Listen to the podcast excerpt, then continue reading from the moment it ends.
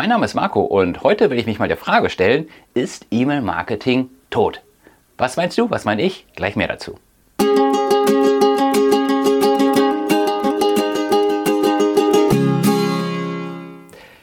Die Frage nach der Zukunft des E-Mail-Marketings kommt mir regelmäßig auf den Tisch. Und da kommt halt die Frage, wie sieht es um die Zukunft mit E-Mails aus? Ist Social Media nicht viel besser? Viel moderner, viel zeitgemäßer. Man kann eine riesen Fanbase viel leichter aufbauen als im E-Mail-Marketing. Und ich habe neulich ein nettes Video von einem sogenannten E-Mail-Marketing-Guru, nenne ich es mal, gesehen. Also jemanden, der wirklich seit über zehn, zwanzig Jahren in der Branche tätig ist und ein sehr gutes Geld damit verdient.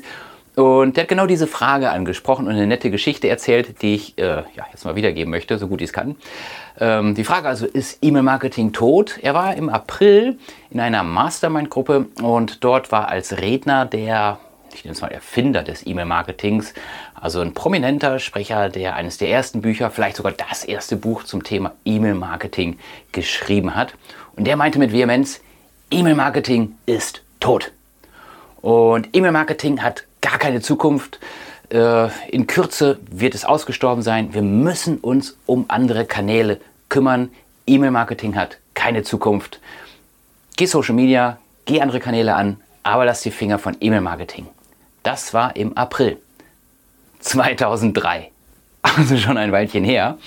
Und ich weiß nicht, wie viele Millionen oder vielleicht Milliarden in den letzten fünfzehn Jahren oder wann auch immer du das Video jetzt siehst, vielleicht ist es dann noch länger her, also wie viel Geld in der Zwischenzeit verdient wurde.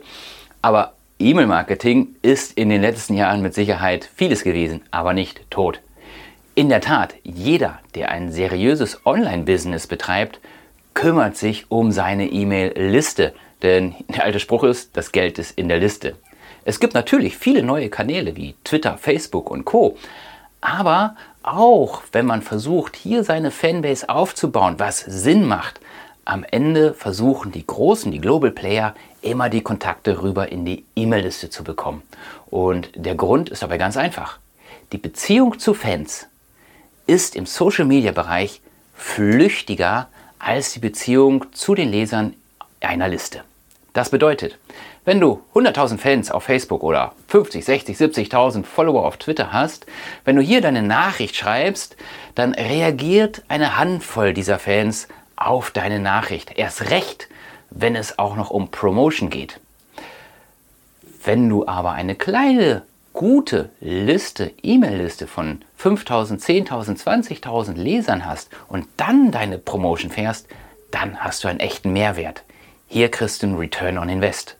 Also, E-Mail-Marketing ist meiner Meinung nach nicht tot und es wurde schon oft tot gesagt. Wie gesagt, vor zehn, zwanzig Jahren war das schon der Fall. Es ist aber nie passiert und ich bin überzeugt, dass es auch noch eine ganze Weile so bleiben wird, denn man hat über E-Mail-Marketing den direktesten Kontakt zum Leser. In diesem Sinne wünsche ich dir eine erfolgreiche Woche. Hinterlass mir einen spannenden Kommentar.